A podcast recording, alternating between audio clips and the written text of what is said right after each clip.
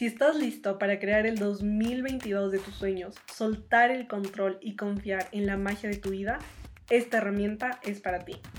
Bienvenido a un podcast para conocerte. Soy María Lerriaño y hoy, junto a Dani, te guiaremos en cómo organizar tus metas y volver realidad los anhelos de tu corazón. ¿Estás listo para vivir la magia? La abundancia de tu dos mil veintidós comienza ahora. Feliz, feliz dos mil veintidós, de verdad que estoy muy muy feliz de seguir con este podcast en este año. Siento que ha sido una experiencia muy muy gratificante y sobre todo sé que este dos mil veintidós para todos nosotros va a ser un año lleno de aprendizaje, de crecimiento, y la mejor manera de empezarlo es escuchando este capítulo, porque vamos a dar información muy muy especial que te va a ayudar a construir el dos mil veintidós de tus sueños, como ese castillo mágico que tú quieres vivir y en el cual tú sabes, vas a saber cómo desenvolverte.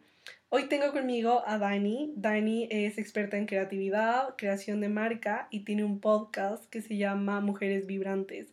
Es muy muy chévere, se los recomiendo. Tenemos igual un capítulo juntas y siento que en ese podcast ella se abre de manera libre para contarte toda su historia y con ella que te quedes con todos sus aprendizajes.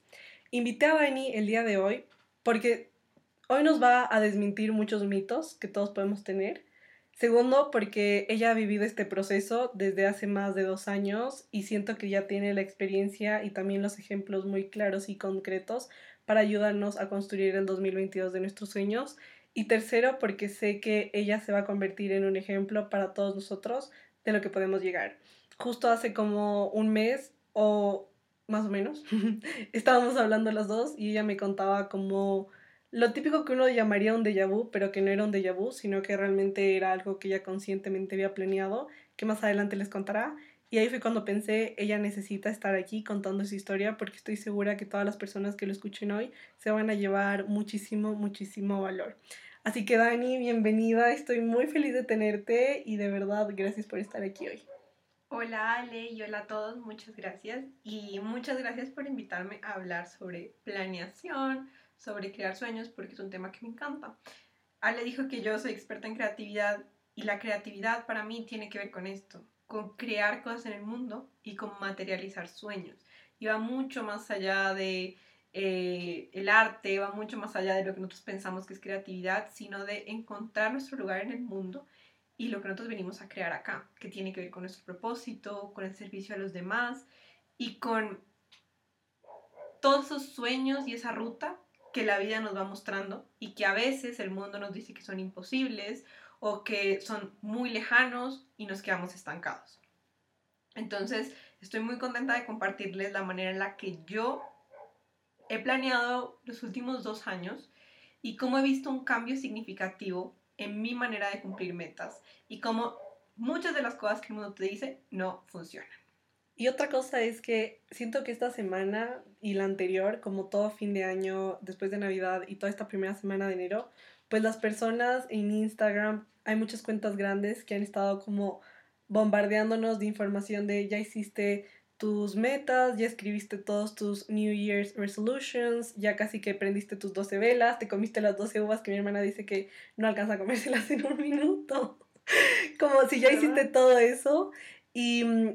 También me he puesto a analizar cuántas de estas personas realmente te comparten algo muy sincero y algo que realmente funcione. He estado estudiando también otras cuentas que, por ejemplo, me salen como en stories o en posts que te dicen como, mira, este es mi mood board, este es mi board de los sueños, este es mi tablero de inspiración.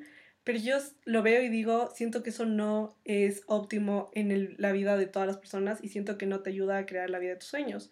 Y de ahí escucho a otras personas que es como, descárgate esta guía y ya vas a tener todo tu dos mil veintidós solucionado. O cómprate este libro y ya con eso tienes todo resuelto. Y pues la vida no es así. No quiero decir que sea difícil, pero tampoco es como léete dos hojas y ya vas a estar. Porque siento que si no hay un trabajo interno, van a ser solo sueños que se desmaterializan. Y por eso Dani está aquí hoy. Para empezar a contarnos primero qué es esto de planear metas. ¿Qué es esto de ponerte sueños, objetivos, cómo se pone? Y sobre todo, si funciona o no. Más adelante les vamos a contar como nuestra historia, de, de, desde cuándo lo hemos hecho, para que te sientas igual identificado con si esto está en tu vida y si te está generando estrés, porque aparte pienso que solamente ver cuentas que todo el día te dicen, pero ya pusiste tus metas, ya tienes tus sueños, escríbelo aquí, se va a hacer realidad, solo le genera a uno más estrés.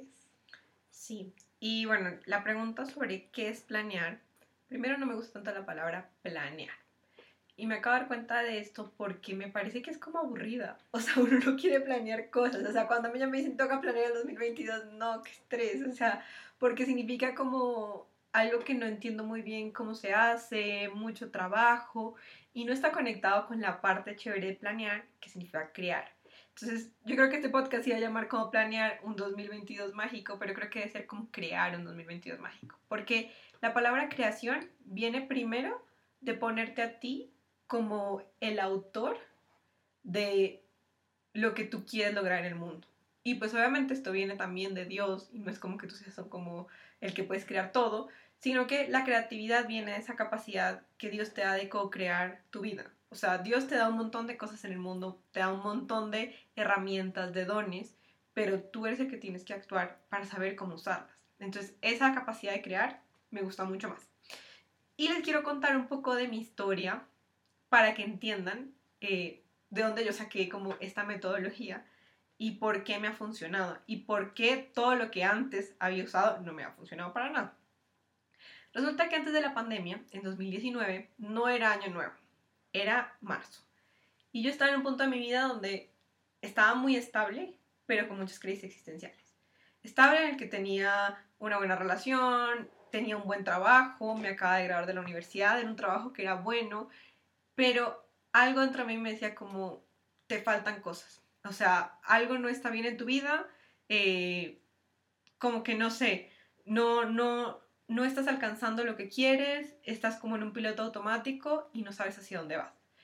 Entonces yo en ese, en ese momento, fue justo antes de la pandemia, yo me puse a hacer como un ejercicio de metas que encontré en internet. Y ahí decía como haz un ejercicio de cómo te ves en cinco años, en tu parte laboral, en tu parte espiritual, en tu parte física, eso es lo típico, ¿no? Y yo ahí entré en una crisis existencial peor. Porque yo decía, yo la verdad no tengo ni idea de qué quiero hacer. O sea, yo puedo poner de aquí al fin de año, quiero existir, eh, terminar, o sea, seguir trabajando en el trabajo, pero eso no me implicaba expansión.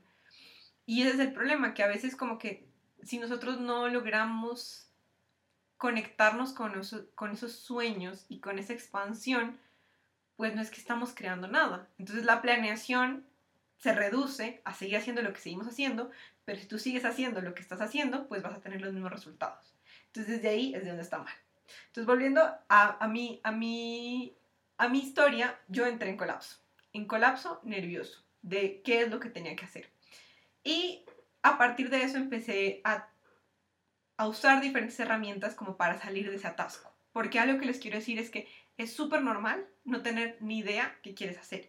Y eso es lo que nos genera más eh, rechazo a estas épocas donde la gente empieza como, haz eh, tus metas, planea tu año. Y entonces, ¿qué caemos en eso? Como en un círculo vicioso de, no sé nada de mi vida, no sé qué quiero hacer, no me he planteado cuáles son mis sueños, entonces voy a tomar eh, metas de otra persona o que me impone la sociedad para intentar encajarlas en mí. Entonces pasa que hacemos, voy a ir al gimnasio siete días a la semana. Voy a leerme treinta libros al año, voy a ir a misa todos los días. Y pasa la primera semana y no cumplimos nada, y nos sentimos un fracaso, y se nos baja la autoestima, y tiramos todo a la basura, y nos sentimos frustrados. Todo eso pasa, ¿por qué? Porque no nos conocemos, y porque no sabemos los deseos que hay en nuestro corazón. Y creo que ahí pasa también mucho lo de copy-paste, porque justo esto estamos grabando en mi cuarto, y coincidencialmente tengo como uno de los boards que yo hice, creo que fue para el dos mil veintiuno, creo que yo lo hice en el dos mil veinte, y um, me estoy dando cuenta que puse cosas que ni siquiera me gustan. O sea, literalmente Exacto. Está el logo de TED Talks, porque yo quería escuchar más TED Talks, pero a mí no me encantan. Hay unas que sí me encantan y me las repito, pero hay otras que me parecen que no funcionan. Y entonces siento que uno lo que hace es coger el copy-paste de lo que uno ve el ideal en otra persona, ¿no? Porque a veces también pienso que uno se deja influenciar mucho por las personas alrededor, por la gente en Instagram, YouTube, influencers, celebridades, etcétera, de para ellas eso era lo máximo, entonces para mí también eso va a ser lo máximo. Y puede ser que para una persona sea súper importante en su vida todos los días escuchar un TED Talk, pero para mí no. Y yo me acuerdo que en Spotify hay igual un podcast solo de TED Talks, y yo intenté, pero no me gustó. Y ahí está como puesta ahí por poner y por rellenar, y siento que eso es algo que me pasó mucho tiempo. Yo empecé a poner sueños y metas solo por rellenar el espacio, uh-huh, y para que no quede en blanco. Y eso es lo que les pasa a la mayoría de personas, porque como tenemos como esta crisis de autoconocimiento en el que vivimos toda la sociedad, yo podría decir, en la que no nos conocemos, nos escondemos debajo de títulos, pensamos que nuestra identidad es lo que hacemos y no lo que somos, pues claro, la más fácil es pongamos una meta laboral, pongamos voy a ganarme cinco mil dólares al mes, voy a hacer que me asciendan tal cosa, voy a ir al gimnasio una vez al, al eh, cinco veces al mes, cinco veces al mes, cinco veces a la semana, voy a comer saludable, que ni siquiera sé qué significa comer saludable, y voy a leerme un libro. Y obviamente nada de eso resuena conmigo, pero es como que lo único que se me ocurre a mí. Y así. También creo que es como lo aceptado por la sociedad, porque, por ejemplo, mi mami nos enseñó desde chiquitas a hacer esto. Uh-huh. Y yo, mientras lo preparábamos con mi hermana, me estaba acordando y decía, mi mami nos sacaba una cartulina blanca y nos ponía como imágenes que podíamos recortar de libros, revistas o imprimir nosotras mismas. Pero siempre nos decía, a ver, entonces pon que tú te quieres graduar del colegio. O sea, así de chiquita era, ¿no? De ahí pon que te quieres graduar de la universidad. Sí. Y yo decía, pero ¿qué tal que no quiero? O sea, aparte de graduar del colegio, para mí obviamente fue un logro porque me esforcé, pero para mí era algo que ya venía añadido, o sea, no era lo, mi sueño de la vida, sino era algo que ya estaba dentro de mi vida. Y también era como, pon que quieres leer. Y entonces siempre me hacía eh, cortar libros y yo pegaba el libro. Uh-huh. Pero al final ni siquiera sabía qué libro era, solo pegaba el libro de la revista X, uh-huh, porque ahí va el espacio. Sí, digamos, nosotros siempre hemos tenido una mamá que nos ha enfocado mucho a las metas. Entonces, para mí esto de las metas siempre fue un tema importante. Pero cuando llegó ese dos mil diecinueve, donde yo en mi vida, en teoría tenía todo, pero a la vez me sentía súper frustrada. Y todo en el sentido de que no había nada del otro mundo pasando. O sea, no es que decía, bueno, es que me siento mal. No, estaba, estaba en general mi vida bien, pero no tenía nada que me llamara la atención, ni quisiera que yo me movilizara, ni que me generara como esa pasión que de hecho es muy como de mi tipo de personalidad y que yo necesito. Y que no solo yo necesito, todos necesitamos como que una vida que nos prenda a hacer cosas y que nos saque de el estereotipo normal y de la zona de confort. Pero eso viene del autoconocimiento. Entonces, después de ese, de ese ejercicio que les digo que no me funcionó mucho, yo empecé a escribir lo que yo pensaba. Y yo creo que si yo veo ese papel, estoy segura que la mayoría de cosas han cambiado. Pero en el fondo fue el inicio para que mi cerebro y mi corazón se empezaran a preguntar yo qué quiero. Y yo he visto mucho, por ejemplo, yo estoy haciendo un máster ahorita y todos los profesores siempre te preguntan como cómo te visualizas eh, en cinco años eh, profesionalmente, y todo el mundo entra en colapso, todo el mundo. Entonces, como que es una pregunta que nos incomoda un montón y desde ahí viene el problema de las metas. Porque claro, si tú no tienes ni idea de qué quieres, y es que es normal, o sea, nadie sabe el futuro, entonces es normal no querer, pero es que el futuro no es tanto la expectativa que tú tienes sobre el futuro, sino el autoconocimiento que tú tienes del hoy, que con las herramientas de hoy puedes lograr después. Entonces ahí, ahí va el problema. Yo después de eso, después de ejercicio, empecé un proceso de autoconocimiento bastante divertido, digo yo, fue incómodo, porque autoconocerse es muy incómodo. Y pues este que es un podcast de conocerte, tienes que saber que siempre te va a incomodar. No es chévere. No es chévere sentir crisis existencial porque no sabes qué hacer. No es chévere decir, a ver, Dios mío, dime la respuesta de, en cinco años dónde estoy. O sea, pero dime claro, porque no me puedes decir cualquier bobada. No, yo quiero saber ya todo. Entonces, por eso es tan incómodo. Entonces, yo empecé a hacer muchos ejercicios sobre conectarme con mis fortalezas, que yo hablo mucho sobre eso, y sobre la creatividad, porque si tú no te conectas con tus fortalezas, pues no sabes qué es lo que realmente tienes dentro de ti para dar a otros. Entonces empecé a hacer eh, cuestionarios, por ejemplo, a plantearme, si yo no necesitara dinero, ¿qué estaría haciendo? Que es algo que a veces no nos planteamos, porque las metas son muy de dinero. O bueno, a veces también he visto gente que las hace como en diferentes ámbitos de su vida, pero realmente la gente que quiere plata para poder hacer cosas que de pronto siente que por no tener el dinero no las puede hacer. Porque ahí viene, por ejemplo, no sé si, digamos, tu meta de la persona que nos está escuchando ahorita es viajar a Tokio este dos mil veintidós. Ni siquiera la escribe porque dice, pero no tengo el dinero, uh-huh. pero tampoco sabe cuánto cuesta, ni si le va a llegar o no. Pero dice, no, pues eso es muy irreal porque no estoy cerca. Uh-huh. O si la meta es como, no sé, ir a la Antártida. Pues nadie sabe cuánto cuesta, hay gente que no quiere y ya uno mismo se limita y lo deja. Exacto. Y, y a veces... Eh... Bueno, ahorita vamos a ver como un cambio que yo tuve que hacer como de perspectiva sobre metas, que fue demasiado importante, pero no puede ser solamente esa parte de ahorita no tengo, mi mente no sabe cómo lo va a lograr, entonces no es posible, porque ahí ya todo mal, o sea, todo mal. Pero bueno, continuando con esto, yo les decía que hice un proceso de autoconocimiento bastante profundo y de ahí todo fue más liviano. Entonces, si tú estás en este camino y quieres hacer un dos mil veintidós donde cumplas muchísimas cosas y donde se creen muchas cosas en tu vida, pues no te desesperes. El primer paso es ya estar escuchando este podcast, porque a veces uno piensa que la receta es como, bueno, ve y haz esto, esto y esto. Pero a veces uno no sabe que de un podcast, de un libro, de una misa, de cualquier cosa, te llegan mensajes que tú necesitas escuchar. Y tu camino de autoconocimiento y de conexión contigo misma empieza en el paso en el que estás hoy y en el que das hoy.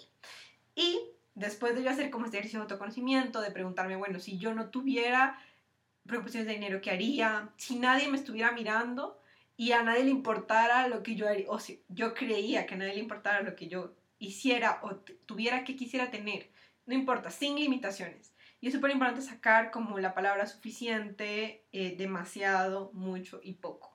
Porque lo que para mí es mucho, para alguien es muy poco. Si yo digo, para mí, muchos son cien dólares, preguntarle lo mismo a Mark Zuckerberg o a Elon Musk. Para él que es mucho y para mí que es mucho. Y para él que es posible y para mí que es posible. Entonces hay que sacar eso y conectarse con los deseos del corazón. Y eso solo pasa haciéndonos preguntas. Entonces para mí empezó eso. Como yo eh, contesté algunas preguntas como las que les digo, como esas, como qué, qué, qué son las cosas que me encanta hacer. Y eso no tiene nada que ver con el trabajo. Entonces saquémonos la idea de que metas es satisfacción laboral, porque ahí ya estás mal y ahí es donde empezamos. Como si yo soy médico, entonces mi meta es llegar a ser, agradarme tal cosa y como que seguir un camino muy lineal. Y eso puede ser una posibilidad, pero hay muchas posibilidades que tú te puedes plantear y que te estás perdiendo simplemente por seguir un estereotipo de una carrera. Y eso lo he visto en muchísimas edades, o sea, desde la edad de veinte años... que apenas entró a la universidad, desde la veinticinco que acaba de salir, hasta los mayores que ya, bueno, se asentaron en su vida laboral, pero aún así siguen supremamente atados a esta identidad laboral. Entonces, salir de esa identidad laboral, permitirte conectarte con tus sueños, es la primera parte de poder gen- crear un dos mil veintidós mágico. Entonces, les quiero compartir, ya ahora sí, La, la metodología, porque esto fue como una, un, una introducción como de qué pasó en mí y sobre todo si tú no tienes ni idea dónde empezar. Las preguntas que les dije antes son un poco de autoconocimiento, pero esta sí es la metodología que quiero que sigas. Y si esto te causa estrés existencial, estás en un buen camino, porque esto es un, un ejercicio incómodo. Y otra cosa es que todas estas preguntas que Dani va a sacar y todos los ejercicios que le vamos a proponer va a estar en el link de mi Instagram. Como sí, vamos a hacerles un P D F para que puedan responder. Pero tienen que tener en cuenta que no es un P D F que les va a solucionar toda la vida. Pero sí que el objetivo es conectarlo con sus sueños. Y con tus sueños reales. No lo que la sociedad quiere de ti, no lo que tu mamá quiere de ti, no lo que tu novia quiere de ti, no lo que te han dicho que es correcto, sino con las cosas que tu corazón anhela. Y también lo puedes descargar en la descripción de este capítulo. Y bueno, ahora sí empieza con estas preguntas. Listo. Entonces, es importante que sepamos que para planear, o como me gusta decirle, crear tu año, tienes que hacer un balance de lo que pasó antes y de lo que viene, ¿sí? Esto de que año nuevo, vida nueva, no necesariamente, y es más no que sí. ¿Por qué? Porque no es que sea borrón y cuenta nueva, todo lo que yo hice desde el año cero acá no ha servido para nada, voy a ser una persona nueva, no. Porque muchas veces cuando tomamos esa mentalidad, empezamos sintiéndonos un fracaso, porque es como no hemos hecho nada. Entonces yo, el primer ejercicio que les propongo es que empecemos desde el año pasado. Nos conectemos con esa tú del enero del dos mil veintiuno. Entonces a mí me sirvió sacar una foto que yo me tomé en enero del dos mil veintiuno. Puede ser una foto que a ti te resuene y que te diga, esta foto yo represento un poco yo cómo me sentía en, es, en esa época. Y pienses en, en todos los pasos que esa persona tuvo que dar para estar hoy donde estás. Entonces vas a hacer una lista de qué has alcanzado en dos mil veintiuno. Todo. Si tú eres una persona que te cuesta hacer esto, puedes pedirle ayuda a tres amigos y decirle, ¿tú qué crees? A tu mamá, a tu hermano, amigos, para un ejercicio que estoy haciendo. Diles, ¿qué crees que yo he alcanzado en dos mil veintiuno? Porque a veces nosotros somos muy duros con nosotros mismos y otras personas pueden ver claramente lo que tú has alcanzado mientras tú no eres capaz de hacerlo. Y justo hoy también escuchaba otro podcast de Gina Divín, que a mí me encanta, y ella estaba entrevistando a otra amiga y ellos decían, si tú, por ejemplo, hoy te pones a armar un rompecabezas de diez mil piezas, digamos, y justo, no sé, llega tu perro y te lo bota, y se te mezclan todas las piezas y una se pierde, y lo vuelves a armar, pero de las diez mil piezas solo lograste armar nueve mil novecientos noventa y nueve porque la una se te perdió. Uno tiende a enfocarse en esa pieza única que se perdió, pero no ves todo el panorama de lo que hiciste, y creo que es algo que también nos pasa, como eh, yo he escuchado muchas personas, y muchas personas cercanas que me han dicho, pero es que no alcancé a hacer esto en el dos mil veintiuno, o es que no alcancé a tener ese trabajo que quería, o no alcancé a acabar mi tesis, creo que eso es lo que yo más he escuchado este tiempo, es que no alcancé a acabar mi tesis en diciembre y era lo que me propuse. Y por ejemplo yo misma, yo un día me dije, es que no alcancé a acabar la saga, la, la saga de heridas en diciembre del dos mil veintiuno. Pero después dije, no pasa nada, igual tengo el dos mil veintidós, como que cuál es mi afán, porque cada paso cuenta.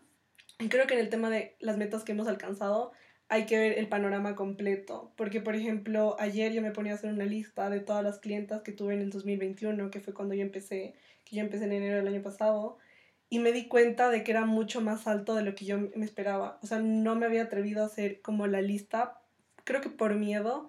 Y al final me di cuenta de que clientas una a una tuve dieciocho. Y para mí eso es muy impactante en un año, sin contar las clientas que tuve como en talleres y en cursos ya masivos. Pero para mí eso fue una satisfacción muy grande porque aparte me di cuenta de que la meta que yo me había puesto, porque en el dos mil veintiuno, en enero, aparte yo me sentía un poco frustrada porque decía, ya va a ser treinta y uno y no tengo mis metas, ya va a ser treinta y uno y no tengo mis metas, ¿qué voy a hacer? Colapso, microinfarto. Y ahí dije, bueno, rápido, entonces digamos lo que sea, escribir en el celular lo que sea, lo que se pueda, ya está. Y me puse de metas conseguir clientas uno a uno, veinte. Pero después hice el ejercicio ayer y dije, no, eso es bullshit, ¿cómo voy a conseguir veinte si en el anterior ya conseguí dieciocho? Como que eso no funciona. Exacto, entonces es súper importante partir de todo lo que ya has logrado. Y la siguiente pregunta es de qué te sientes orgullosa.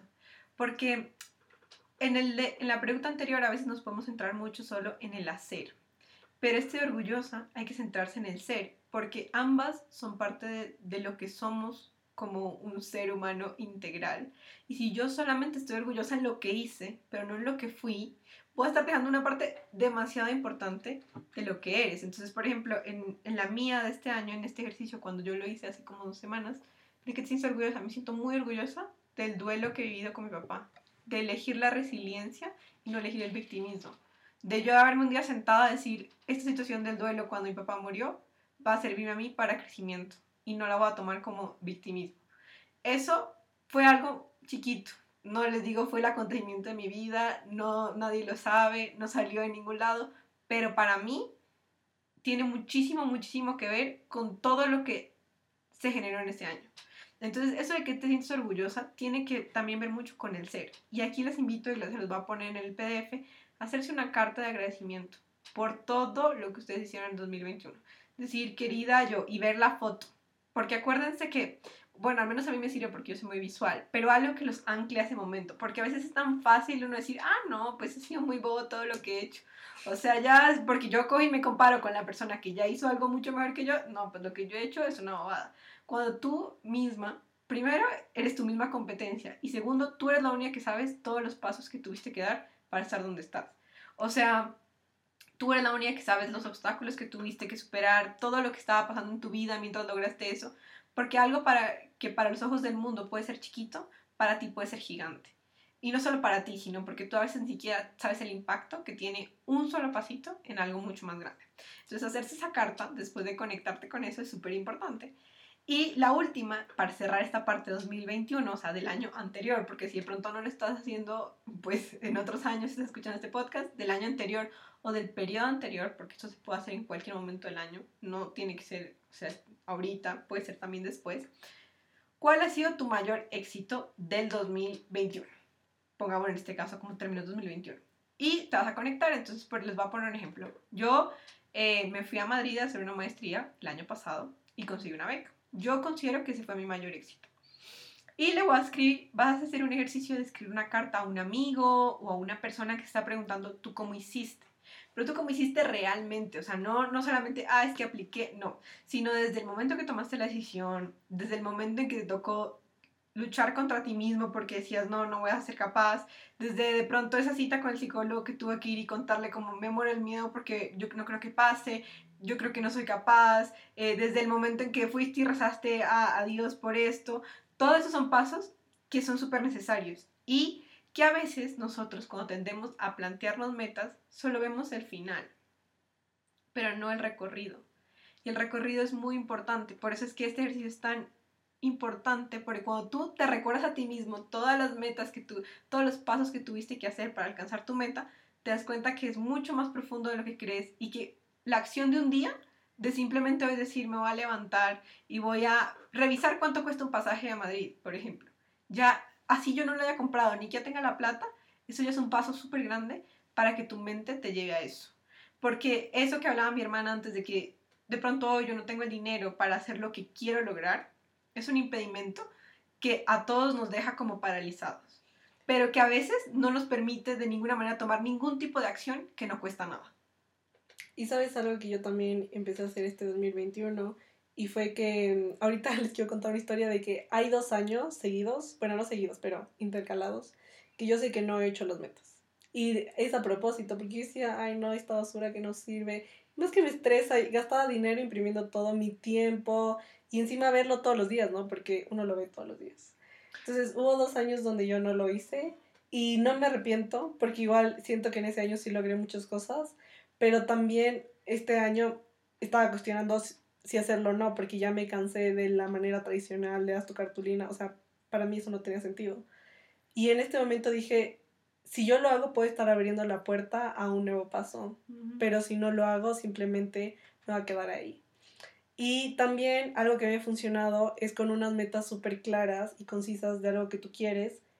Es necesario pedirlo por mucho tiempo, pero no tanto en el, ay, por favor, que me suceda, que me cumpla este deseo. No, sino darte cuenta si es o no para ti. Y algo que yo empecé a hacer también este año fue, pues, escribir oraciones, pero por cosas específicas, intenciones específicas de mí.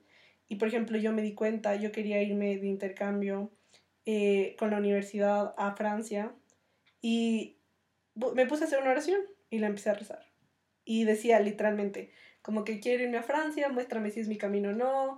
Y a veces uno piensa que solo tenga el dinero, pero eso no lo es todo. Porque yo también, mientras empezaba a hacer esa oración, me di cuenta, tengo el dinero, pero imagínate que me enfermo, me da igual. Entonces uno como que ahí se da cuenta de que no solamente tengo el dinero, sino también tengo la salud, tengo las ganas de irme, tengo la estabilidad emocional para irme, porque exacto, no solamente soy capaz de hacer eso. No solamente es decir, bueno, me voy, chao, no. Entonces son muchas cosas que uno pide y de ahí me fui dando cuenta de que no era mi destino y dejé de pedir eso.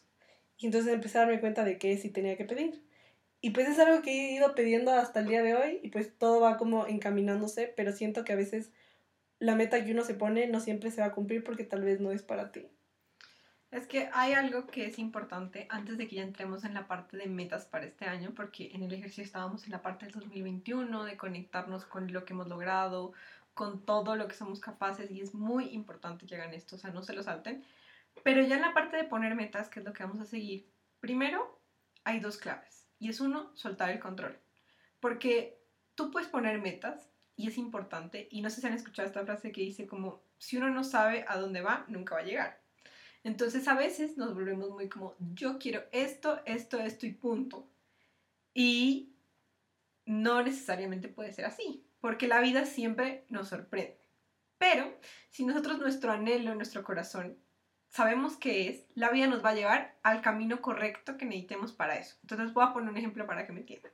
Yo, este año, que les digo que he cumplido muchísimas metas, yo nunca puse lo de la maestría. La verdad, no se me pasó por la mente porque yo lo había puesto años antes, cuando hacía mis anteriores planificaciones que no funcionaban mucho, y como que nunca había pasado. Pero dieron resultado. Nunca había pasado. Entonces yo este año, la verdad, dije, yo esto, esto no va a pasar. O sea, mejor dicho, ni me, me acordaba. Como que pensaba que en un año para esto. Pero yo puse eh, en mis metas ir al Camino Santiago, que lo hice, y puse ir a Nueva York, y puse... Ah, bueno, había puesto algo así como viajar, y yo en mi visualización, que era lo que le decía a mi hermana antes, yo me imaginaba en dos mil veintidós estando en un lugar en invierno con unas botas, o sea, súper específico, no sabía muy bien el lugar, pero yo sabía que mi mente y mi alma quería ese viaje, o sea, quería un, un viaje a algún lado que me llevara a expandirme. Entonces, cuando ya veo el año y pasó, pues nunca fui a Nueva York, no, nunca fui a otros destinos que yo puse súper como que... puntuales, pero hice cosas mucho más chéveres que eso. Y al final, o sea, lo que mi alma quería y lo que yo quería era conocer otros lugares, ver cosas nuevas, inspirarme, y eso va mucho más allá del lugar. Entonces, de pronto, si tú te planteas una meta, la puedes poner, o sea, porque no está mal como que poner tus deseos, pero no es tanto aferrarse a que tú tienes que pasar así como yo quiero, sino como que soltar un poco el control para que Dios permita que pase como tenga que pasar. Esto solo es una guía y no, y no es para volvernos como súper, eh, sí, como que entonces tengo que hacer esto, esto, esto, esto, ¿no? Sino que siempre hay una parte de, de dejar que la vida te sorprenda. Y eso, y eso lo vamos a ver más adelante, porque la vida, cuando tú estás encaminada y tomas acción, que eso es lo más importante, porque esto lo que te permite no es tanto soñar en un lugar como arriba, sino tomar acción hacia eso. Porque cuando uno toma una acción alineada hacia una meta, y luego otra, y luego otra, que era lo que yo les decía, estas memorias de todos los pasos que yo tuve que dar para lograr algo, uno se va dando cuenta que las cosas empiezan a tomar forma en el camino. O sea, el camino se hace caminando, pero si tú ni siquiera decides empezar a caminar porque no tienes ni idea ni hacia dónde quieres ir, pues ahí es donde empezar, empiezan como estos bloqueos. Y otra cosa es, eh, creo que Matilda llegó a la casa, nuestro perro, como que en el dos mil dieciséis. Y yo me acuerdo que cuando ella llegó, yo la vi. Y ya la saludé y todo, y ni sé qué. Y después un día conversando con mi mami, yo le dije a mi mami, mami, yo había puesto una foto de Mati hace años en un tablero, y eso era algo que yo había querido y que yo lo había puesto, y me acuerdo que lo imprimí y lo puse. Y ese año no se cumplió. Pero después llegó y era literalmente la misma. O sea, la misma raza, como que el mismo color, todo igualito. Y era Mati. Y siento que también pasa mucho a veces eso, como que no todas tus metas tienen que ser instantáneas, porque aparte pienso que el tiempo... en sí, como decir dos mil veintidós, dos mil veintitrés, como la fecha de tal, es psicológica. Es, sí, es un poco relativo, porque tú a veces nos frustramos por eso, como lo que tú decías de la tesis. No he terminado para el treinta y uno de diciembre de dos mil veintidós a las dos de la noche, todavía me quedan pendientes. No. Y eso también hay que soltarlo, eso es parte de soltar el control. Hay muchas cosas que yo no he alcanzado, las que me propuse el año pasado, pero tú puedes elegir también tener la mentalidad de estoy en preparación para eso. ¿Qué quiere decir? Que todavía necesito de pronto aprender muchas más cosas, desarrollar más habilidades para que eso pase en mi vida. No significa que no va a pasar, no significa que me va a deprimir, no, significa que yo lo tengo claro y confío en que la vida me lo va a traer en el momento que tiene que traer. Y muchas veces es mucho más pronto de lo que uno piensa y de maneras más inesperadas de las que uno piensa. Entonces, bueno, para continuar con el ejercicio de la segunda parte del P D F, quiero que primero... se conecten con su yo del dos mil veintidós. O sea, ya nos conectamos con el con enero del dos mil veintiuno, de lo que, dónde estábamos, qué hacíamos. Ahora es súper importante que describan todo lo que ven en diciembre del dos mil veintidós. O sea, si yo les digo en un día normal de diciembre, cómo se sienten, qué piensan, qué quieren haber logrado, qué, qué viajes quieren haber hecho, qué ropa quieren usar, cómo quieren que sea su postura, cómo quieren que sea la seguridad que tienen, con quién están acompañados, cuánto dinero tienen, a qué lugares han ido, qué han aprendido, cuántos libros han leído, eh, con qué personas se han relacionado. Bueno, que sean muy específicos con eso. Y que esto, por eso a mí me gusta hacer este ejercicio como sola, en una cafetería donde yo me pueda sentar y no hacer nada más. Porque esto es súper cansado, eso sí les voy a decir, como que te cansa mentalmente porque hace que tu cerebro vaya a unos lugares donde tú nunca vas. uno siempre va a lo del día a día, a, que, eh, a escribir el correo, ver Instagram, pero no, uno nunca se dedica como a hacer esas visualizaciones primero, y segundo, a ver qué es lo que realmente tu corazón quiere. Y, y por eso yo les decía al principio que yo había hecho estas, estas eh, preguntas de cuestionarme qué haría si no, si no necesitara dinero, cómo sería mi vida, porque ahí tú vas sacando las barreras de lo que la sociedad te dice. Porque en realidad poner metas es como limpiar tu mente, metas reales y tangibles que vas a poder hacer, es limpiar tu mente de las expectativas y conectarte con tu corazón. Porque si tú, por ejemplo, tu meta es, quiero ser jefe de mi área, pero realmente tú, a ti ni siquiera te gusta tu trabajo, tú lo haces bien, pero a ti no te gusta, no te llama la atención, y eso es lo que te ha dicho tu mamá. Pues obviamente el cerebro, ¿qué motivación y tú qué motivación tienes para cumplir esa meta? Y solamente la estás poniendo porque el mundo te lo dice. O si, por ejemplo, mi hermana me decía que mi mamá siempre ponía ir a Disney y nunca lo hicimos. Claro, porque es que había muchas cosas detrás que no nos permitían hacer eso como familia, y que, y que ya las vamos a ver. ¿Pero por qué? Porque cuando tú te visualizas, haces que tu mente empiece a ver una realidad que es posible para ti. Y que empiece a traer esas cosas que están como súper arriba, como esos sueños, como en la nada, etéreos, en una posibilidad que existe, que no ha pasado, pero que ya en tu mente existe. Y otra cosa es como, ¿por qué todos tenemos que poner los mismos? Porque es como típico, ¿no? O sea, yo a veces digo, literalmente es copy-paste. Le preguntas el sueño de alguien, comprarme una casa. El sueño de la otra persona, comprarme un apartamento, comprarme un carro, eh, viajar a Europa, Eh, casarme este año, tener cinco hijos, pero todo se repite, ¿sí? O sea, yo la verdad no he escuchado todavía a nadie que me diga, mi sueño del dos mil veintidós va a ser conocer mi estilo creativo y empezar a diseñar mi propia ropa que sea de manera sostenible para mí, porque eso siento que los demás dirían como, pero ¿qué te pasa? ¿Estás loca? Y ayer, por ejemplo, tuve una asesoría con una clienta que tiene el estilo creativo y a mí me encanta ese estilo, y ahí me puse a ver y lo puse a estudiar y analizar después, porque le mandé como unas fotos. Y dije, este estilo es sin barreras, y así deberían ser también nuestras metas. Como que no encajen en lo normal, que no encajen en lo establecido, que lo establecido muchas veces es graduarte de la universidad y apenas te gradúas ya empezaste el máster porque no hay tiempo que perder, o empiezas a trabajar enseguida uh-huh. porque cuidado te das algo sabático, porque casi que todo el mundo se muere y se desmaya. Cuando no, cuando por ejemplo el estilo creativo es un estilo que está fuera de serie. O sea, que no se consigue y que es único y original. Y siento que las metas para que se cumplan tienen que ser únicas, originales. Porque, digamos, una meta cliché que yo sí he puesto siempre, pero es porque realmente para mí eso me hace sentir bien, es ser más elástica.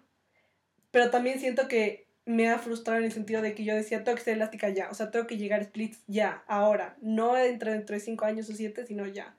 Y después dije, no, o sea, tengo que ser elástica a mi tiempo y a mi momento. Pero para mí eso es algo real que yo sí he cumplido. Pero de ahí tengo amigas cercanas que se ponen de meta ir al gimnasio. Y si no va contigo ir al gimnasio, o si no te gusta, o si solo vas porque tu mamá te dice, tu papá te dice, tu novio te dice, tus amigas van, como que se vuelve ese no pensar y volverse también robots. Y dejarse que un condicionamiento que se va a activar por un estímulo, que puede ser como la crítica de la sociedad, emite en ti una respuesta que ya está condicionada y que ya la gente espera. Uh-huh. Y para eso es la siguiente pregunta del workbook o del P D F que está adjunto, que dice, ¿qué deseos tengo en este dos mil veintidós? Y tienes que escribir mínimo cincuenta. O sea, incomódate un montón. Porque vas a hacer este ejercicio, yo ya lo hice. Y en los primeros diez uno sabe. Eh, la típica salud, eh, amor, sí, bienestar, ir al doctor. No, no, yo, o un carro, una casa, sí, como que lo típico. Pero ya eso es de que tú haces los primeros diez, ¿qué quieres? ¿Y qué deseas? Y ahí es donde tu corazón y tu cerebro empieza a sacar las cosas que realmente tú quieres.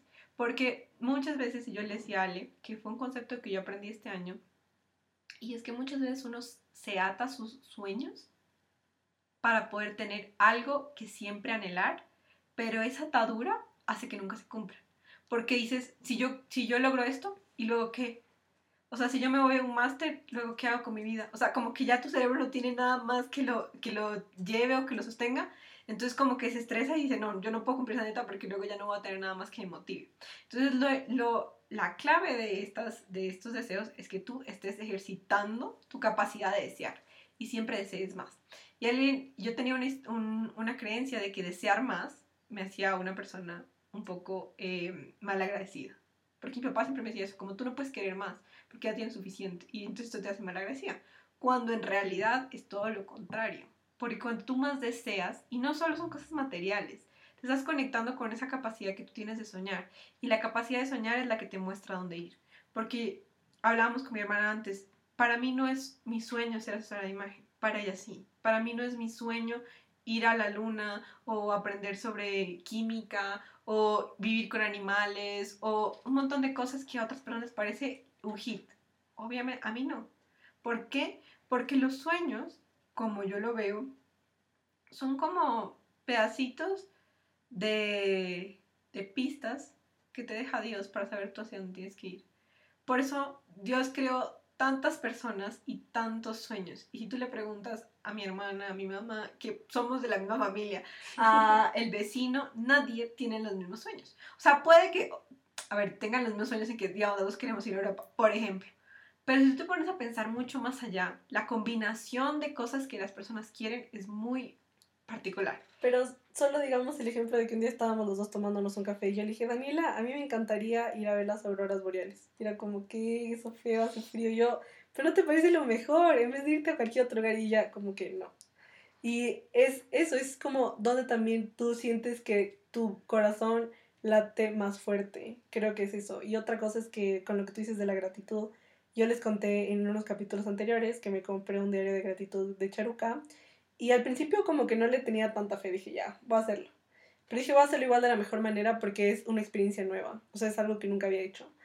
Y ella ahí te explica que la gratitud es ilimitada, que no es que si yo digo gracias por tener una flor ya no va a crecer otra, sino que el hecho de que yo cuide mi flor va a hacer que otra quiera florecer cerca de ella. Y empecé creo que a hacerlo como el veintiséis de enero de diciembre, algo así. Y literalmente cuatro días después me llegaron dos clientes nuevas que yo ni siquiera estaba buscando.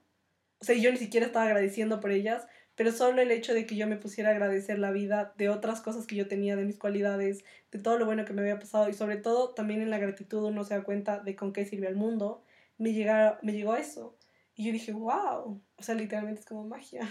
Entonces siento que también tus metas y tus deseos es una manera de honrar lo que tú agradeces. Uh-huh. Y porque Dios no te puso un deseo en tu corazón porque sí. O sea, yo sé que es, esto es un poco difícil de entender porque a veces el mundo te crea deseos que no necesitas. Y porque el, el capitalismo está hecho para que tú siempre quieras más. Pero es que esto va más allá de eso. Y por eso es un ejercicio que si tú sientas a escribir cincuenta deseos, vas a ver que te vas a incomodar mucho, pero vas a encontrar cosas que de pronto tú nunca te habías dado cuenta que querías. Y que tú nunca te habías permitido querer. Puede ser tanto cosas materiales como cosas no materiales, porque incluso las cosas materiales tienen una razón de ser en tu vida. O sea, lo que mi hermana decía, para ella ese viaje es algo que es su sueño, es porque de alguna manera eso hace que aumente la gratitud en su vida, la diversión. Sí, por ejemplo, hay gente, un ejemplo mío, a mí nunca me gustaría ir a, a China o a Japón. ¿Por qué? Porque no me gustaría. Y no me llama para nada la atención, mientras hay gente, yo tengo amigas que les encantaría. Entonces, ¿por qué a ellas les encantaría y a mí no? Significa que también uno tiene que seguir mucho su corazón y es un poco como que ejercitar esa intuición de las cosas que te llaman a ti son porque tienes que estar ahí y también un poco perderle el miedo como que a poner metas de diversión porque la diversión es muy importante. Yo antes como que, bueno, y sigo trabajando en eso de restringir la, la diversión en nuestra vida, pero es súper importante para aumentar nuestra felicidad, para aumentar nuestra productividad, para mejorar nuestras relaciones, cuando solo estamos con trabajar, trabajar, trabajar, ganar esta cantidad, hacer esto, y no permitimos divertirnos, nuestra vida se vuelve súper sombría. Como que atrapamos la creatividad y todo lo que somos capaces de, de hacer, como en una caja, como diciendo, tú solamente puedes llegar hasta acá. Entonces, ese, ese ejercicio es súper divertido. Luego, la siguiente pregunta es, ¿qué quieres crear? Y no puse qué quieres lograr, porque la palabra lograr viene un poco como que de hacer, hacer, hacer. En cambio, crear, tú puedes decir, yo quiero crear más amor en mi vida, yo quiero crear, no sé, un curso online, quiero crear una, una empresa. Una mejor alimentación. Sí, o sea, o, o quiero crear un sistema que me sirva para mí. O sea, creo que crear viene más como de adaptar tus metas a ti y no tú adaptarte a ellas. Porque cuando tú intentas tú adaptarte a ellas, las cosas salen mal. porque es lo que hablábamos de estos estereotipos. En cambio, cuando tú creas algo que te funciona a ti, lo vas a lograr porque es para ti. O sea, por ejemplo, quiero crear un método para que este año pueda tener una vida más activa. Ok, muy bien, eso, eso es muy diferente a decir, voy a ir al gimnasio cinco veces al, a la semana, eh, siete veces al, al mes, ¿cómo es que siete veces a la semana durante todo, cinco, veces al, cinco semanas al mes? O sea, eso no tiene sentido. ¿Por qué? Porque tú estás cogiendo algo que de pronto a alguna persona del mundo le sirve, pero no a ti. Y por ejemplo, con eso el ejercicio, que creo que es el tema como más común, yo era cero deportista, y de todas mis amigas, por mí era la que daban cero centavos. O sea, no, ni siquiera podían apostar, porque ya sabían que iban a perder. Y de todas mis amigas, yo soy la que he sido más constante con el ejercicio, y no porque sea mejor ni peor, sino porque yo realmente logré conectar y ponerme una meta real. Y yo decía, yo no voy a hacer, o sea, en mis metas nunca estuvo hacer ejercicio siete veces a la semana, porque yo decía, esto es bullshit, ¿quién hace eso? ¿Quién aguanta ese ritmo? Y yo lo que hice fue encontrar el ejercicio que más me gusta, que son los pilates, pero ponerme cosas reales, decir, quiero hacer ejercicio máximo cinco veces a la semana, pero si una semana no me siento, pues no pasa nada, hago tres días. Y si una semana estoy muy cansada, por lo menos hago seis minutos al día. Y hay días donde yo literalmente he hecho workouts de seis minutos y ya me siento bien porque igual cumplí mi meta. Y también creo que es eso, como que todo el mundo, sí, todo el mundo quisiera tener una hora de ejercicio en el gimnasio. A mí no me gustan los gimnasios, pero el que le guste bien. Pero, ¿y eso qué te ganas si es que no mejoraste internamente? Porque yo también me ponía a pensar, ¿de qué me sirve decir, ah, yo hago tres horas de gimnasio? Si por el interior ese... ese ejercicio no me ayuda a fortalecer mi mente. Pero si yo, por ejemplo, hago mis, es, mis ¿cómo se llama? Squats, que hay un video que dura ocho minutos que es chévere, de pliés squats. Y en esos ocho minutos yo logré entrenar mi mente para que sea fuerte y no se rinda, pues yo ya gané mucho más que hacer ejercicio en el gimnasio durante seis meses seguidos. Y solo hacerlo por hacerlo. Y pues yo tampoco he hecho estas metas, así que vamos a ir juntos en este proceso. Así que no quiero que te estreses ni que te obsesiones, como respira. Y voy a estar igual contando todo este mi proceso de las metas. Cuando ya vaya, me tome mi café y lo empiezo a hacer por Instagram para que igual esté súper pendiente.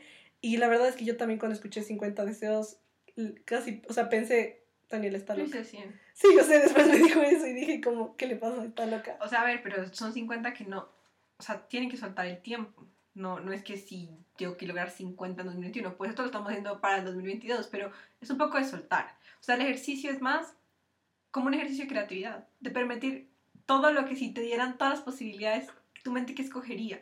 Porque muchas veces nosotros queremos cosas, pero ni siquiera sabríamos qué haríamos con eso. Por ejemplo, la gente que dice, como yo me quiero ganar la lotería, pero tú no tienes ni idea qué hacer con, lo, con, mil dólares, con un millón de dólares si te lo ganaras. Entonces, obviamente nunca va a llegar. Entonces, es como que permitirle a tu mente como que conectarse con eso, encontrar en su corazón qué quiere y ir mucho más allá. Luego, la siguiente pregunta es qué cultivar. ¿Qué quiero, qué quiero cultivar este dos mil veintidós? Y esta también es importante porque la anterior era de crear y pues en otros términos podría ser qué objetivos quiero lograr. Pero cultivar tiene que ver con la parte interior. Yo, por ejemplo, el año pasado puse mucho calma y yo le contaba ayer a mi hermana, puse mucho la palabra facilidad. Quiero cultivar la palabra facilidad. ¿Por qué? Porque yo me di cuenta que yo vivía mucho desde que toda mi vida tiene que ser difícil. O sea, yo tenía esa creencia, como si yo no estudio eh, veinte horas y de verdad hasta que no pueda más, yo no me merezco una buena nota. O si yo no aplico a mí un, muchísimos trabajos hasta que ya el último por fin me salga y porque fue súper difícil, no vale. Y si yo, a mí me llegan cosas fáciles, yo decía, ah, no, pero eso no es tan importante porque me llegó súper fácil. Cuando en verdad yo había elegido esa, esa vida, o sea, hay veces que a gente las cosas les llegan súper fáciles. ¿Por qué? Porque eligen eso. Entonces yo había puesto palabras como facilidad, calma, certeza, confianza. Entonces tú ahí puedes ver, como que poner fe, no me acuerdo cuál otra puse. Pero bueno, yo tenía varias, puse como diez. Y esto es importante porque definen muchas cosas de las cosas que quieres trabajar. Entonces es, y sobre todo en el ser. Y la otra pregunta es una palabra, puede ser una o puede ser varias, pero que describan tu dos mil veintidós. Y esta es muy poderosa. Les digo por qué. Porque yo el año pasado apenas hice eso. La palabra que yo escogí fue siguiente nivel. Y sí que el año pasado me trajo siguiente nivel, pero en todos los aspectos. O sea, no solo porque estoy haciendo un máster. O sea, eso es lo menos siguiente nivel de todo. Siguiente nivel en resiliencia, siguiente nivel en aprendizaje, siguiente nivel en todo lo de mi vida fue siguiente nivel. Entonces, es muy poderoso cuando uno pone intenciones o palabras para un periodo. Por ejemplo, cuando yo me mudé a Madrid, mi intención De esa, de esa etapa fue inspiración. Entonces, ¿qué, qué hace eso? Eso no es magia. le dice a tu cerebro, busca inspiración. Que con esta palabra, ¿qué hace? Busca tu cerebro siguiente nivel. Y tu cerebro es como una computadora que, si tú leas las instrucciones bien, él lo hace. Entonces, eso, eso, eso me, o sea, para mí fue súper sorprendente este, este año, que yo dije, wow, yo puse siguiente nivel y exactamente eso fue lo que pasó. Y también pienso que este ejercicio nos ayuda mucho a ver a nuestro cerebro como aliado, porque uh-huh. muchas veces te dicen, ay, es que tu cerebro te sabotea, es que tú misma te saboteas, es que te estancas, es que te bloqueas, es que ¿por qué tu cerebro es así? Ni sé qué, es que tus, ¿cómo se llama esto? Condicionamientos dañan todo. Pero yo pienso como igual tu cerebro está dentro de ti, o sea, tiene que ser como tu cuerpo, o es tu aliado o es tu enemigo. Y pienso que esa es una decisión que solamente tomamos nosotros. Si, por ejemplo, todo tu cuerpo le estás diciendo todo el día, te vas a engordar, te vas a engordar, se va a engordar. Y se va a volver tu enemigo y pues van a empezar como esos conflictos. Entonces, siento que esta pregunta también ayuda como a descubrir que tu cerebro es tu aliado y es la herramienta que necesitas para al final cumplir esa meta. Porque sin tu cerebro, pues simplemente no estarías vivo. Totalmente de acuerdo. Y, y es eso, o sea, por eso es que esto funciona y lo anterior no funciona. Porque cuando tú vives desde afuera de coger una meta de otra persona e intentar cumplirla, eso no tiene ningún sentido para tu cerebro. Porque tu cerebro va a hacer shock. Como que tu cerebro es como, yo no quiero esto, obviamente no lo voy a hacer porque no, no está en mi información, no están las cosas que quiero, no están las cosas que me conectan, entonces no va a pasar. La siguiente pregunta, que ya vamos a terminar, bueno, nos falta una parte que es la más importante, y es, quiero que vuelvas a escribir cómo ves a tu yo de diciembre del dos mil veintidós. Y sobre todo que le hagas una carta, como que agradeciéndole por todo lo que... lo que hizo. O sea, como dijimos ahorita, una carta como al anterior, le ponemos una carta como al futuro. ¿Por qué? Eso porque funciona, y es porque de alguna manera tú estás diciendo a tu cerebro como que eso ya, está, ya va a pasar, estás trayendo realidad, y también estás poniendo en tu cerebro las cosas que tú necesitas para lograr. Entonces, en esta carta le puedes decir, gracias por los retos que tomaste, gracias porque decidiste hacer una planificación, gracias porque... Eh, saliste de tu zona de confort, gracias porque decidiste crear esto, y poner como las cosas que pusimos antes. Y así ya se asienta mucho esto de, de, del, dos mil, del diciembre del dos mil veintidós. ¿Por qué? Porque la manera de trabajar estas metas es entre cómo me quiero ver, y por eso va mucho más allá de hacer una lista de diez cosas, sino es de que en tu mente logres recrear cómo es tu vida y traerla a la realidad. Entonces, ya con esto, que tú hagas esto, vas a hacer el ejercicio más importante, pero que a mí me costó mucho, y es que vas a empezar de diciembre a enero, o sea, de atrás hacia adelante, poniendo qué necesitas hacer cada mes para lograr esa meta. Entonces, por ejemplo, les voy a poner un ejemplo de, hagamos un viaje. Yo, digamos que en junio me quiero ir a Nueva York, pongamos este, este ejemplo anterior. Entonces, Y, pero en diciembre yo ya me debía haber ido a Nueva York y puse otro país, por ejemplo. Entonces, ¿qué yo debería estar haciendo de atrás hacia adelante? Si yo ya en junio me fui, ¿qué debería estar haciendo en mayo? ¿Qué debería, perdón, sí, mayo, abril, marzo, eh, febrero, enero?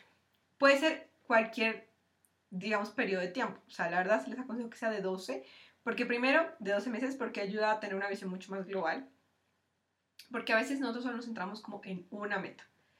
Y por eso es que esto es un poco complicado hacer, pero no busquen la perfección, o sea, háganlo. Eh, sí, pero lo que tenemos que ver es como nuestra vida, cómo se ve, o sea, cómo se tiene que ver mi vida en enero para que yo en diciembre esté haciendo eso. Y esa es la razón por la cual las metas no se cumplen cuando tú solamente pones el big picture, pero no los pequeños pasitos. Porque tu mente dice, eso tan grande, o sea, ¿cómo va a pasar? No tiene sentido. Y una acción pequeña puede ser desde mirar cuánto cuesta un pasaje a Cancún, si es que me quiero ir. Tú, porque si tú, tú dices que tu sueño es irte a Cancún, ¿cuánto cuesta? ¿Qué planes de pago hay? ¿Qué opciones tengo para ganar más dinero? Sacar el ¿Qué, pasaporte. ¿Qué, exacto, tengo el pasaporte, tengo los papeles, necesito visa. Y, por, y a veces... comprar una maleta. Sí, o sea, cosas, hay cosas que ni ya tienen que ser tan grandes, o sea, porque por eso hicimos el ejercicio de hacernos la carta cuando de, de un logro grande, porque de pasitos en pasitos es como logramos nosotros todo, cualquier cosa que ustedes hayan logrado en su vida. No fue de un día para otro. No fue que, ay, yo ya me amanecí graduada de la universidad hoy. No. Todo, piensen en todo lo que ustedes tuvieron que hacer. Solo que esto sirve para acelerar ese proceso. Y sirve para que tu mente sepa qué hacer. Entonces, ya les vamos a poner el workbook, cómo se hace como el ejercicio, como de diciembre, que tienen que llegar en diciembre, en noviembre, y así. Y ya con eso, tienen una hoja de ruta para poder crear ese diciembre que ustedes sueñan. y de, de acciones factibles. Y sobre todo es muy importante que los primeros meses del año se comprometan con esas acciones pequeñas. Entonces no, no pongan cosas tan grandes. O sea, si su meta es muy grande, como crear una empresa, no van a decir, no, pues mañana ya tengo cien clientes en enero, doscientos en febrero. O sea, si ustedes ven que eso los va a frustrar, eso los puede estancar, si al principio ponen metas muy grandes. Pongan cosas posibles y factibles que les puedan ayudar a que el proceso sea ligero y que les vaya abriendo el camino para algo más grande. Y otra cosa que yo voy a intentar este año, que creo que también podría funcionar, a ver si tú lo has hecho o conoces a alguien que lo haya hecho, es tener ya tu diciembre, tu noviembre, octubre, etcétera, etcétera, desde enero, pero de la mano compartirlo con un journal, donde esté ese deseo. Claro, claro, y que claro. Día a día puedas ir escribiéndote y diciendo como, no sé, como que querida yo del diciembre del dos mil veintidós, hoy para lograr mi viaje a Tokio, me sí, fui a sacar sí, la sí, visa. Sí, sí. No, de hecho eso es muy poderoso. O sea, yo no lo hago porque, o sea, apenas yo... Sí, escribo journals a veces, pero no soy como tan constante. O sea, lo hago cuando quiero y es más como una herramienta como que para sacar mis emociones. Pero si tú haces eso, o sea, es súper bien porque haces que tu mente se conecte con eso todos los días. Y con esto, ya para cerrar, la última herramienta que yo uso es esto de Vision Boards, mapa de los sueños. Es como que lo que hablábamos al principio que nos enseñó mi mamá, pero ya una versión mucho más... Eh, alineada. Igual siento que lo que nos enseñó pues fue súper bueno. Sí, fue súper bueno, fue súper bueno. Paso. Pero le faltaban esas herramientas. Entonces, a veces, por ejemplo, si tus met- a ti te han dado métodos que no te han funcionado, es que de pronto tienes que estar revisando como antes de. Porque a veces ponemos como que, eso sirve, es una herramienta que sirve para visualizar. Entonces, lo que tú haces es que ya tienes tus sueños, entonces, por ejemplo, en este caso ya tienes tu diciembre de dos mil veintidós, como quieres que se vea, y empiezas a buscar cosas que representen eso y que para ti como que enciendan esa emoción, porque más importante que tenga algún sentido o que sea igualito es que tu cerebro se conecte con esa emoción, porque así es un recordatorio permanente de eso. Entonces, por ejemplo, el año pasado yo que hice, hice mi diciembre del dos mil veintiuno y puse todas las cosas que me recordaban. Entonces de ahí, ¿qué cosas se cumplieron? La mayoría. O sea, puse, por ejemplo, una foto del Camino de Santiago, puse una foto de una cartera que quería, porque es válida hasta eso. O sea, no, tampoco minimicen los deseos, y eso es súper importante. Si yo quiero una cartera, pues la pongo. No es que eso es menos importante que un máster. Es igual. ¿Por qué? Porque es parte de mis deseos. Por eso es que los cincuenta son tan importantes. Y no es que los cincuenta tienen que estar ahí. Ustedes pueden elegir, porque de pronto eso es demasiado para visualizar. Pueden elegir los principales y sobre todo los que más se conecten con sus emociones de ese momento. Porque si se abruman y dicen, no, es que yo tengo tantos deseos que no sé por dónde empezar, tu corazón siempre sabe qué quiere antes y después. Y hay otros que se van a cumplir sin que ustedes se den cuenta, porque ya me ha pasado. Y después de que tengamos ya el Vision Board impreso, hecho en digital, en Illustrator, como sea, ¿cómo nos aseguramos de que sea real? O sea, como que, ¿qué método puedes decirnos tú para, digamos, en marzo, decir si está funcionando? O decir, tal vez tengo que hacer un alto y volver a cambiar unas cosas. A ver, es que creo que hay dos cosas ahí y que es una como precaución importante que les quiero hacer. Y es que sí es verdad que hay que estar haciendo como esta retroalimentación de ver como a cada tres meses van mis metas. Y eso lo puedes hacer con el ejercicio anterior. Con el de los meses tú puedes ver, bueno, esto que he cumplido y que no. Pero muchas veces también hay que soltar. O sea, todo lo que se cumplió no fue porque yo cada mes estaba viendo esto sí estoy haciendo, esto sí estoy haciendo. Porque también hay que dejar espacio como para que la vida sola también se encargue de, de, de traerte las cosas. Porque hay veces que si tú te pones muy milimétrica con las cosas, no estás dando espacio a las posibilidades. Porque si tú te pones muy milimétrica, estás solamente metiendo lo que tu cerebro piensa que es posible. Pero digamos, por ejemplo, tú pusiste un viaje a New York y tú dices, bueno, estoy ahorrando, ahorrando, me falta un montón, tengo que trabajar más. Y bueno, esa es la parte que tú estás haciendo y que es muy importante porque es tu esfuerzo. Pero tú que sabes que mañana alguien llegue y te regale un viaje. Eso puede pasar, pero tú estás también como tan, como que ceñida el día a día. O puede ser lo que me pasó a mí, que voy a contar rapidito la ¿Qué? historia. Que yo sí les dije que yo me quería ir de intercambio a Francia, entonces hice mi oración y sé que... Y siento que eso de hacer oraciones, como tú dices, toda la vida tiene su lado bueno y malo, porque así como me llega la respuesta que quiero, también me llega la que no quiero. Entonces yo no, decía, pues es que con las metas igual, o sea, si la vida no tiene preparado algo para ti, tiene pa- o sea, no va a pasar, porque exacto. Esto no es que ya yo lo puse ahí, hice todo el ejercicio, y en diciembre no, no se ve así, o sea, no es así. Por eso, por eso el control es lo más importante, soltar. Entonces, bueno, ya tenía la oración, le escribí, ni sé qué. Y un día mi hermana me dijo, Ale, ¿tú por qué no vienes acá? Y yo le dije, Daniela, estás loca, yo estoy ahorrando para irme de viaje, sabes que me quiero ir de intercambio y obviamente me cuesta un montón, entonces yo tengo que ahorrar todo. Y ella me dijo, pero vente, ni sé qué, después ya se pierde la oportunidad, etcétera, etcétera. La cosa es que al final yo seguí rezando y ahí fue cuando me di cuenta de que ya tenía que dejar ir ese sueño porque no era para mí en ese momento. Tal vez dentro de cinco uh-huh. años, veinte años puede ser que sí, pero en ese momento no. Y tiene que ver mucho también con que yo igual no quisiera irme de intercambio con esa carrera. Entonces está bien. Y mi hermana pues me cambió los planes. Y ahora ya pues cambié todo el dinero que yo tenía ahorrado para eso, lo estoy ahorrando ahora para otro tipo de viaje, en otro destino que no tenía nada que ver, pero que igual al fin creo que era lo que tú decías de el sentimiento, o sea, como vivir el mismo sí. ilusión. Sí, no sí, sé. sí, es que yo también tengo una historia sobre eso y es que yo cuando estaba en la universidad, o sea, yo siempre me quería, me quisiera ir a, a España a estudiar y yo hubo una época que aplicaba muchas becas y yo decía, no, ya. O sea, esta es la que me tengo que ganar, yo hacía todo, rezaba además todos los días como Diosito, ya, o sea, tú me ayudas en esto o nada. O sea, también era un poco como grosera con Dios. Pero bueno, el caso fue que nunca pasó. Ahí está, y tú merecido. Dos años después, o sea, ya, o sea, yo les dije, yo este año ni siquiera, bueno, no sé si les dije, le dije a mi hermana, yo ni siquiera puse lo del máster en España, como que a mí ya se me había olvidado. Yo, y hace poco encontré un cuaderno donde estaba escrito, yo quiero irme a un máster en España. A mí ya se me había olvidado. Y ven, o sea, la conclusión de eso es que uno, al principio estaba como tan ceñida en el resultado que estaba como que intentando controlar todo y el punto es que la vida no se puede controlar. O sea, por más de que tú hagas como la mega planificación, tú tienes que dar espacio para soltar. Y segundo, que las cosas llegan a su tiempo. Por eso les digo, hacemos esto en un periodo de doce meses. Pero lo que no pase de aquí a doce meses, no pasa nada. Estás en preparación para eso o estás en preparación para algo mejor, algo diferente, a lo que tiene que llegar. Entonces la confianza, y que yo también lo aprendí y que me, me, me, me ha costado mucho entenderlo, tiene como tres, tres patas de una misma mesa. Que es uno, la confianza en Dios, o lo que nosotros llamamos la fe. Otro, la confianza en los demás. Y otro, la confianza en mí mismo. Entonces si alguno de esos falla, vamos a empezar como que a agarrarnos de la unidad que tenemos. Entonces yo en ese momento... yo no confiaba en mí que era capaz de hacer eso. Y tampoco confiaba en que los demás tampoco me puedan ayudar o que la vida me iba a llevar a eso. Entonces yo me aferraba a la de Dios, pero los otros dos estaban fallando. Y ahí es donde está el tema.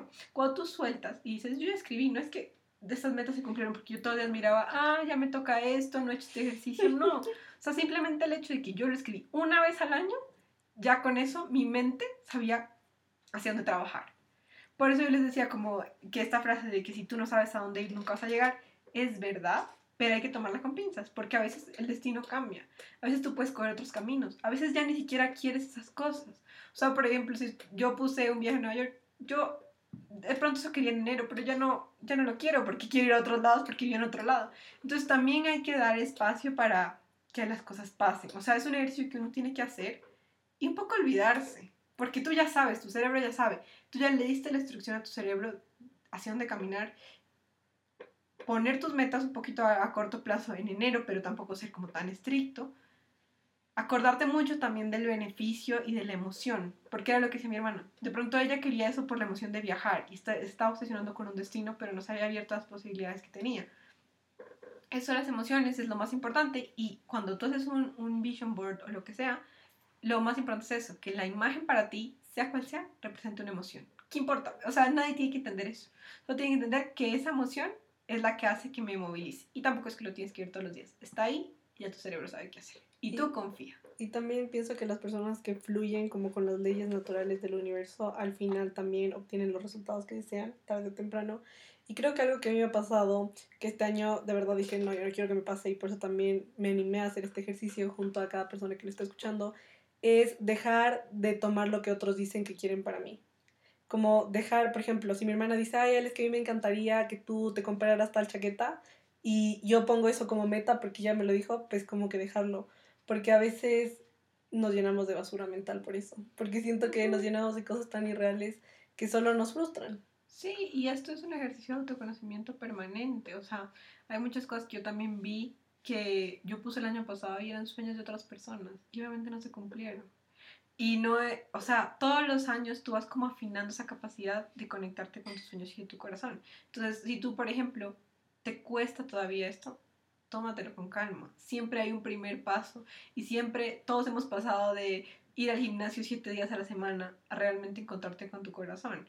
Entonces, es un poco abrirte a que tu, tu, tu corazón te guíe. Y yo creo que también le puedes pedir a Dios, como Dios, ¿qué quieres que yo haga este año? Míralo bien. Y a veces no vas a conseguir la respuesta porque Dios no es tan fácil. No, no siempre consigue la respuesta. Pero si tú estás, si, o sea, no, no es que no sea fácil, sino a veces como que yo en mi mente quiero que él sea como, bueno, ya quiero que hagas esto, pero nunca me lo dice así. Pero eventualmente va a pasar la respuesta. Entonces también como que eso, eso es importante, ponerlo en manos de Dios. Mm, yo no estoy muy de acuerdo con cosas como las metas SMART, por ejemplo, que es algo como muy común en las empresas, en marketing, que son metas medibles, factibles, realizables. No. Lo que te propongo aquí es que tú uses tu creatividad, te conectes con tu corazón y tus sueños y dejes que tu corazón te guíe. Eso es todo.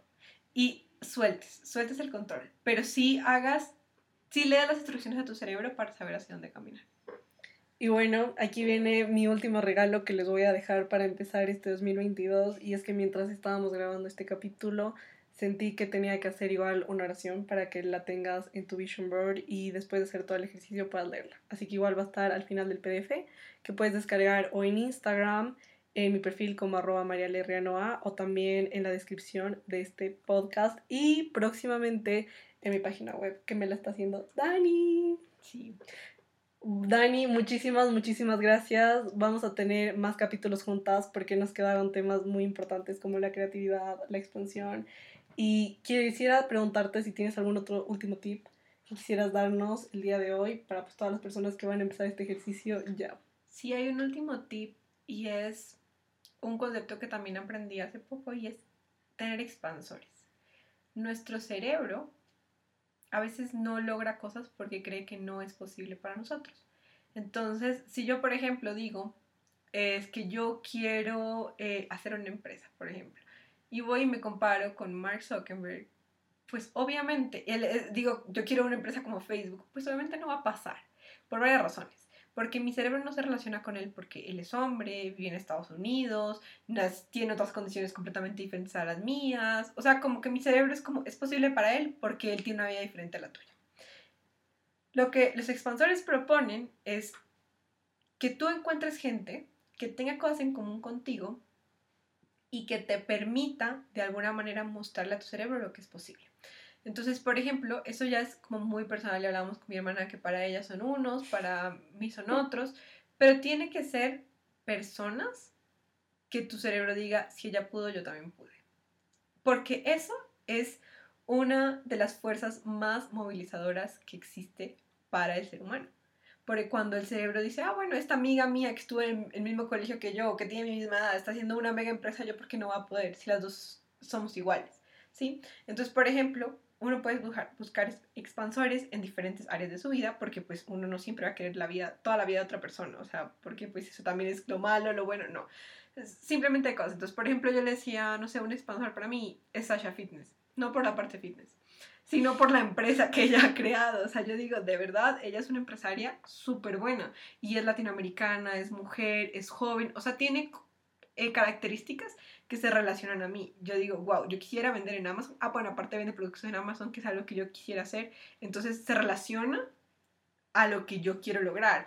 Eh, otra persona que es expansora para mí es, eh, no sé si ustedes conocen a una persona que se llama Daniela Salcedo, que es como una influencer que también tiene una empresa eh, de accesorios y bla. O sea, a mí los accesorios ni siquiera me gustan tanto, pero lo que me expande ella es que es muy joven y tiene una empresa grande que vende alrededor del mundo, que de alguna manera es colombiana, se relaciona a mí. Entonces mi cerebro dice, ok, ella pudo, tú puedes. Si en cambio yo digo, no, es que yo quiero tener la empresa que tiene Martha Stewart, o sea, Martha Stewart primero tiene como el triple de mi edad, segundo, siempre ha tenido mucho dinero, o sea, como que su, su historia no se relaciona a la mía y nada de lo que ella haga, pues como que resuena en mí. Entonces, tú puedes tener expansores de diferentes áreas de tu vida. Por ejemplo, la familia, no sé, o sea, tal persona tiene como el matrimonio que yo quiero, la familia que yo quiero, eh, tal persona tiene la vida laboral que yo quiero. Y es como eh, lo que me pasa a mí. El deporte. Y eso, espérame, ya te dejo, también ayuda a que tú sepas lo que tú quieres.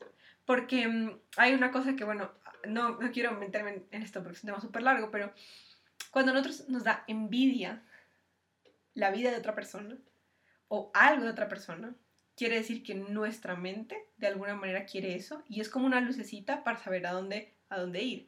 Entonces, por ejemplo, no digo que yo le tenga envidia a estas personas, sino más bien como que algo en su vida resuena en mí, que me llama la atención y que mi mente dice, yo quiero. Y, y es muy, es, o sea, de hecho es una herramienta muy, muy valiosa. Si tú, por ejemplo, estás en una crisis existencial terrible que no sabe nada de lo que quiere con su vida, busca qué personas te, te inspiran.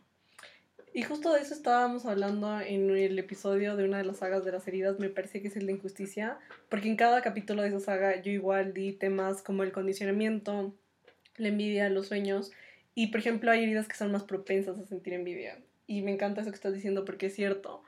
Eh, por ejemplo, en mi caso, para mí, y justo era lo que decía Dani, que pues no nos peleamos, pero no estamos de acuerdo, como que para mí la persona que a mí más me expande es Gina Divín. Y ella no tiene mi edad, ella ya va a cumplir cincuenta, entonces no tiene para nada mi edad, no vive, no, ni siquiera habla lo que yo hablo, pero es que a mí siempre me ha encantado el inglés, o sea, yo siempre he resonado mucho con gente de habla inglés, solo lo amo.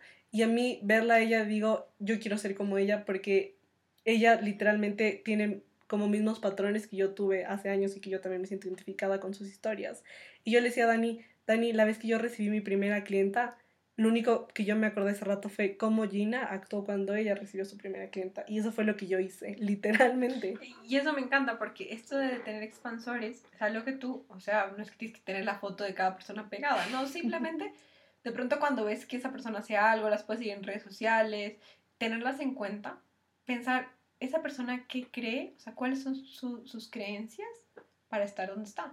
Porque, bueno, esto es algo como más profundo y que también podríamos hablar mucho tiempo, pero lo que nuestra vida, lo que tenemos es porque detrás de nuestro inconsciente está una creencia de que es seguro para nosotros, es posible y es lo que podemos tener. Entonces, cualquier cosa que no tengas es porque hay una creencia atrás que te dice que no, no es posible para ti, ¿sí? Porque por eso hay personas que también les bata, o sea, es tan fácil ciertas cosas que otras no, y uno dice, pero qué injusto, o sea, mi vida es súper injusta. Y la realidad es que están viviendo desde una creencia diferente, porque nuestro cerebro es una máquina súper compleja, y el noventa y cinco por ciento de lo que nosotros hacemos está controlado por nuestro subconsciente sin nosotros darnos cuenta.